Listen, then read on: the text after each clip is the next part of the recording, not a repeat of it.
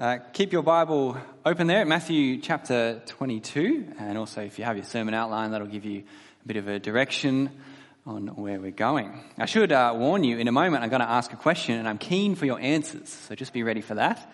Uh, but first, let's pray. Gracious Father, we thank you that we've been able to hear your word read. Help us now to dive into it, to be excited to see the treasures that are found uh, as you speak to us. We pray in Jesus' name. Amen. Well, as I warned, today I want to start with a question. This is the question Who are the go to gurus of today? Uh, who are the life experts, the people that people think are wise and they want to listen to? So I'll ramble a little bit so you can think of your answers. Uh, this is not a rhetorical question. I need some answers from the floor. They could be living or dead, uh, but someone that people seek wisdom from today. Just shout it out. You don't need to put your hand up or anything like that. The gurus of today. Let me hear some. YouTube. YouTube. Not a person, but legitimate answer. I look at YouTube all the time for reviews on different things, all the time. Other gurus. Oprah. Oprah. There you go. People love to listen to Oprah. Do you listen to Oprah, Jacob? All the time, he says. Sure. Okay. Other gurus? They don't have to be your own. Well, they could be. I was afraid someone was going to. Oh, was that an answer? Anthony Fauci. Anthony Fauci. Okay, yep. There's a bit of political nature to that one. Politicians are pretty significant, aren't they, in that kind of regard? This morning someone said uh, Barack Obama, and I was like, well, it's interesting that people still want to listen to him. I don't think anyone still wants to listen to Donald Trump, like as the next president. So it's kind of funny. Yeah.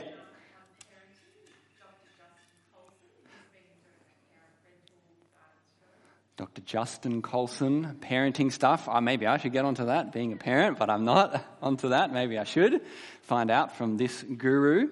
Uh, there's all kinds of voices. So I was afraid someone was going to say something about like gaming or Minecraft, and I was going to show how uncultured I am, but now I've just done that for you. So sorry about that. Um, well, yeah, today in Matthew, there is a little bit of a battle of the gurus going on uh, as the religious leaders come and quiz Jesus. Uh, now, turn up Matthew 22 so that we can see where we are. Uh, now, remember where we are in the story so far as we've been reading through Matthew's gospel. Uh, remember that Jesus, he's in Jerusalem, uh, isn't he? He's in the capital, the heart of Israel. He's there for the Jewish festival in, in the last few days before he goes to the cross.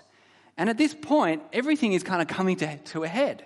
There's a great buzz in the city. There's people asking as, as he heals and he teaches people, is this the Messiah? Is he the son of David, the king?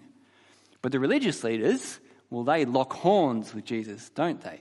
They've stepped into the ring with each other and they're kind of fighting it out.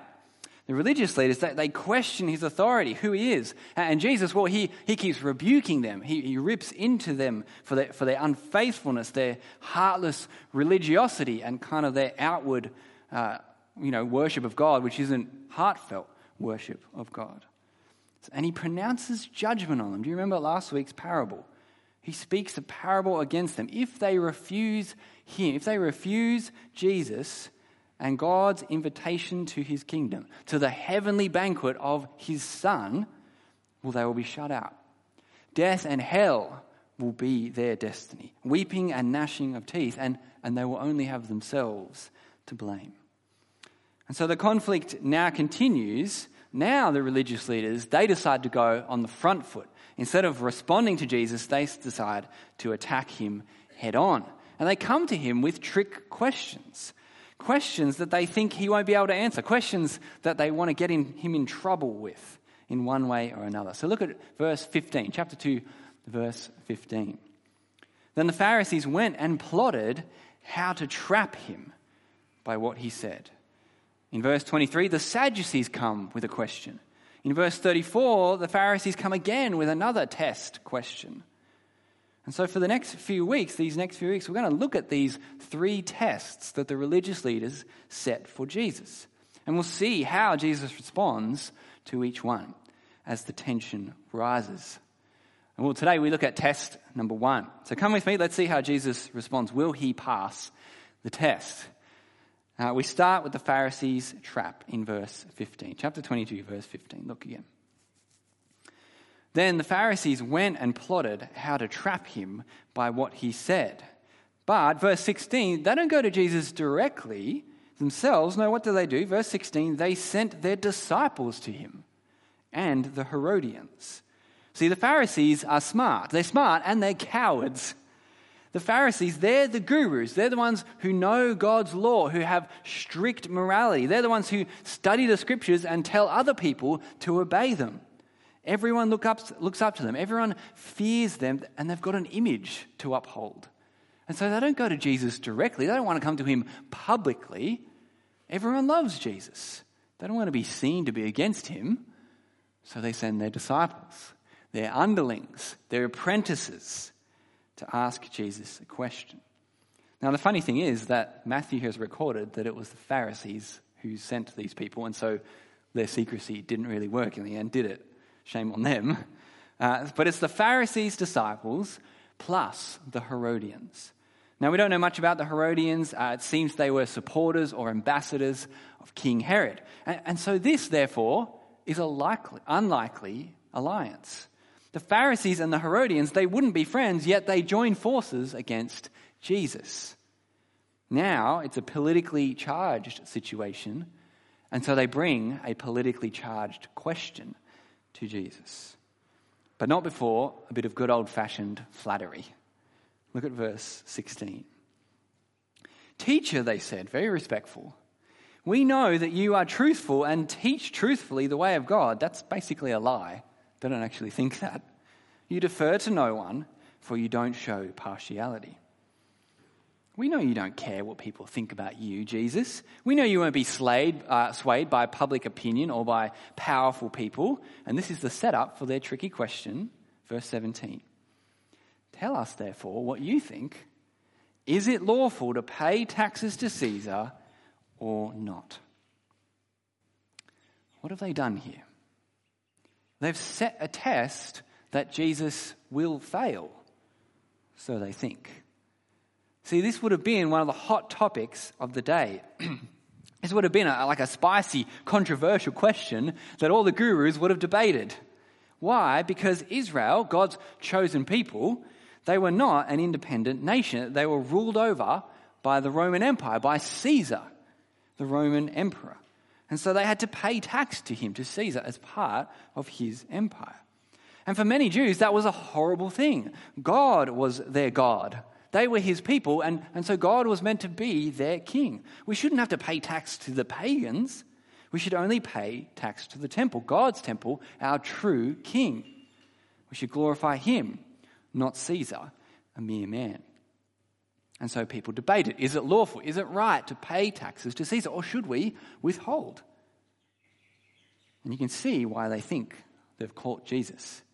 They're going to trap him in his words because, in their minds, Jesus has two, maybe three options.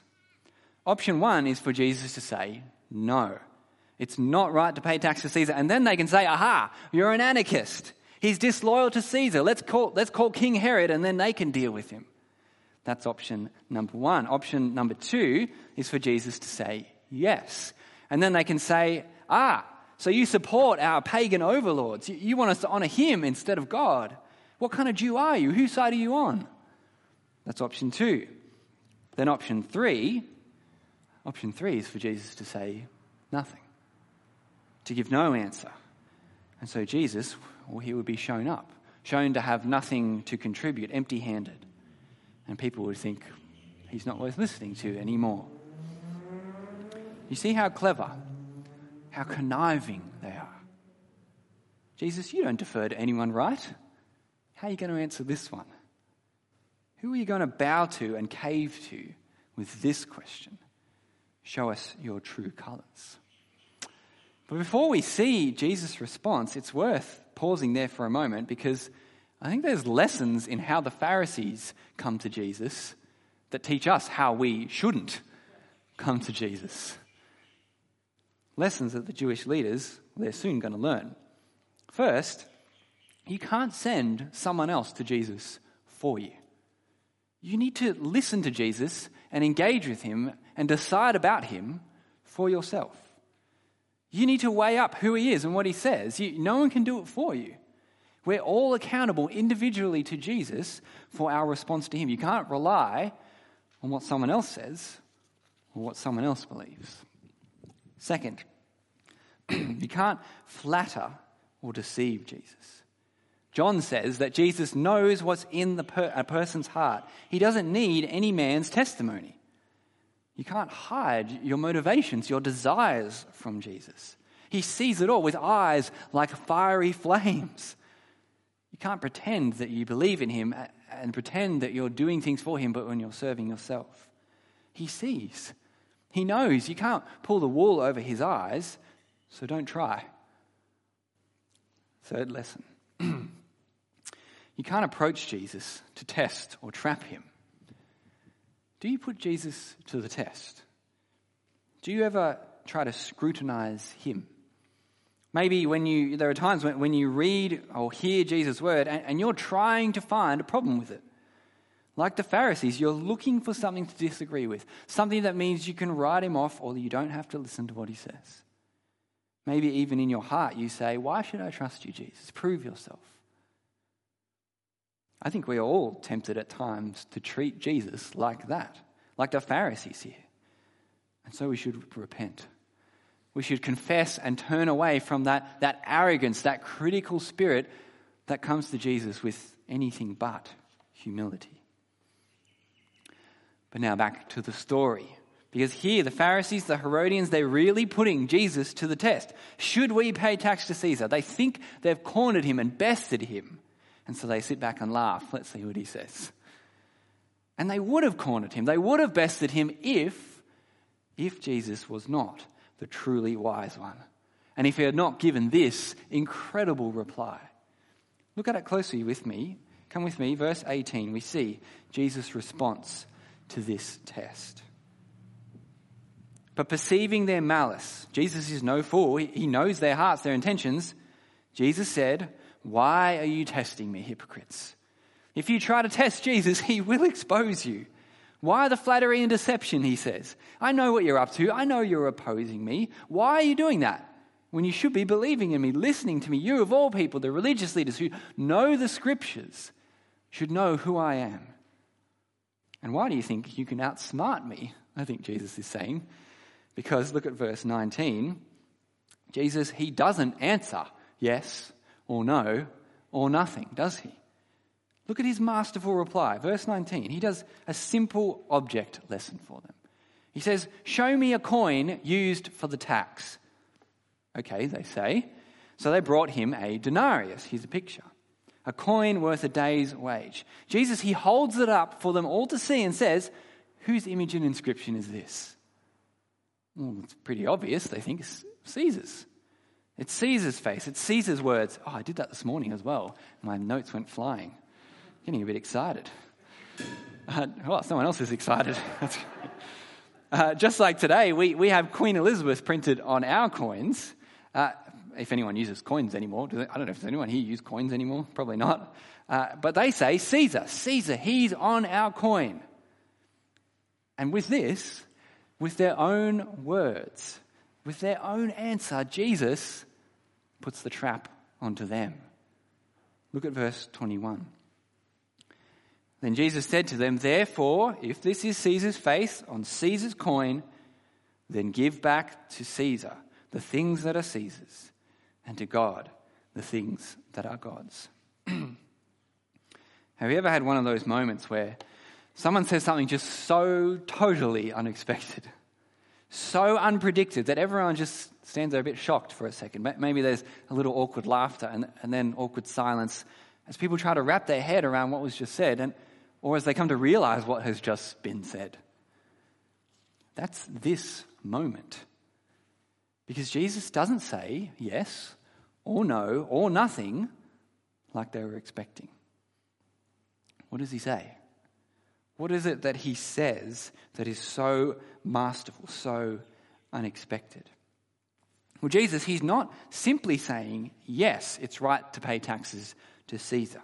His answer isn't as simple as that. And so they can't trap him and say, uh, Oh, you think Caesar's great. You love his oppression. You think he's wonderful. No, he's not saying that. Instead, he's saying, Look, there are things that belong to Caesar, and then there are things that belong to God. Both God and Caesar have a realm, a kingdom that they each rule, and you're part of both of them. But it's not as if God and Caesar have equal kingdoms, equal realms, both vying for our allegiance. No, God's kingdom, his rule, is above Caesar's, above all kings and kingdoms. Caesar rules the Roman Empire, God rules all existence. Everyone and everything. He, he's the King of kings, the Lord of lords. The earth is the Lord's, and everything in it is how the Old Testament puts it. The heights and the depths belong to him. And so it's almost as if Jesus is saying, Stop wasting your time debating this question and trying to trap me, the coin has Caesar's face on it. Just give it back to him. Who cares? But then the focus, but then he says, focus on the bigger thing.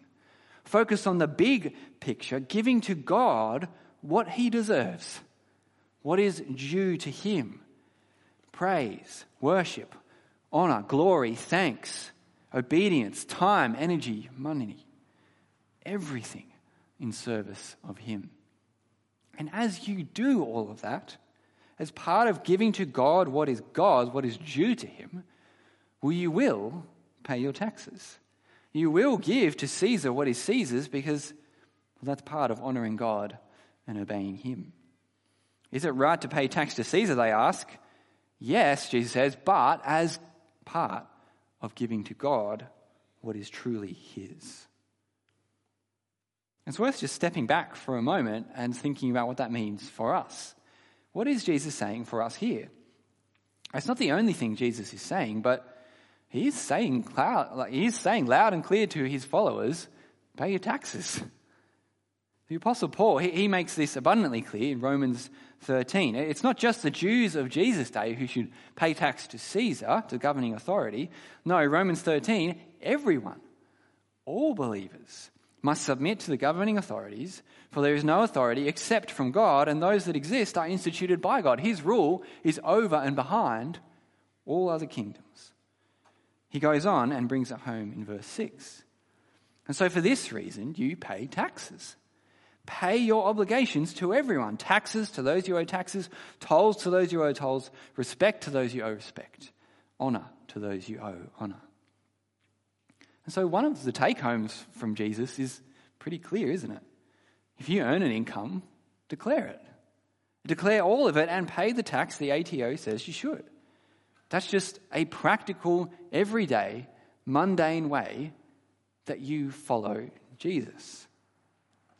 Jesus desires that his people be full of integrity down to the smallest level of detail. Don't dishonor his name or cause his name to be maligned by unbelievers because they see us, believers, and say, ah, they're cheating on their taxes. But you do it as part of your worship of God. That's your motivation. In obedience to him for his glory, he is your come. He is your king. He comes first. Now, there's so much more that we could say about government and taxes and civil obedience or disobedience, uh, but that's not actually the point of this passage. Jesus' goal here, he didn't, he didn't stand up and say, Let me tell you about taxes and government for a second. No, he said, yes, he says, give to Caesar what is Caesar's. But the point of these chapters is that Jesus is in Jerusalem. Jesus is locked horns with the religious leaders. These are the tests that they are bringing against him. And the point is, does he pass the test or not? Will they see him for who he is and will they respond rightly to him? Because that's what the hypocrites, the Pharisees, the Herodians, they don't do that here, do they? They don't see him for who he is. They don't respond to him. Come with me now to the last part of the passage. We see this in just the last verse. Tune back in if you've drifted off. This is the point of it all. You see, the Pharisees and the Herodians, they come to Jesus to trap him. He answers their question give to Caesar what is Caesar's and God's what is God's. And then what do they do? Look at verse 22. When they heard this, they were amazed.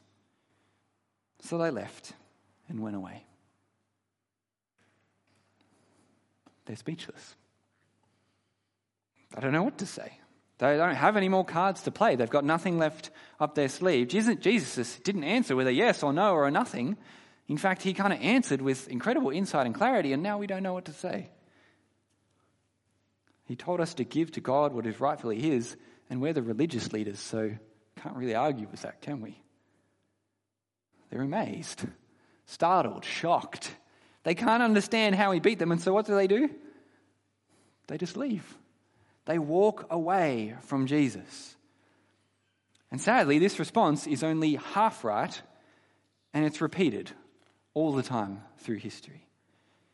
It's right that they are amazed, isn't it? Jesus' answer is amazing. These words, they're so famous and they're quoted so much that we just kind of get used to them. Render to Caesar what is Caesar's. But Jesus, that answer is amazing.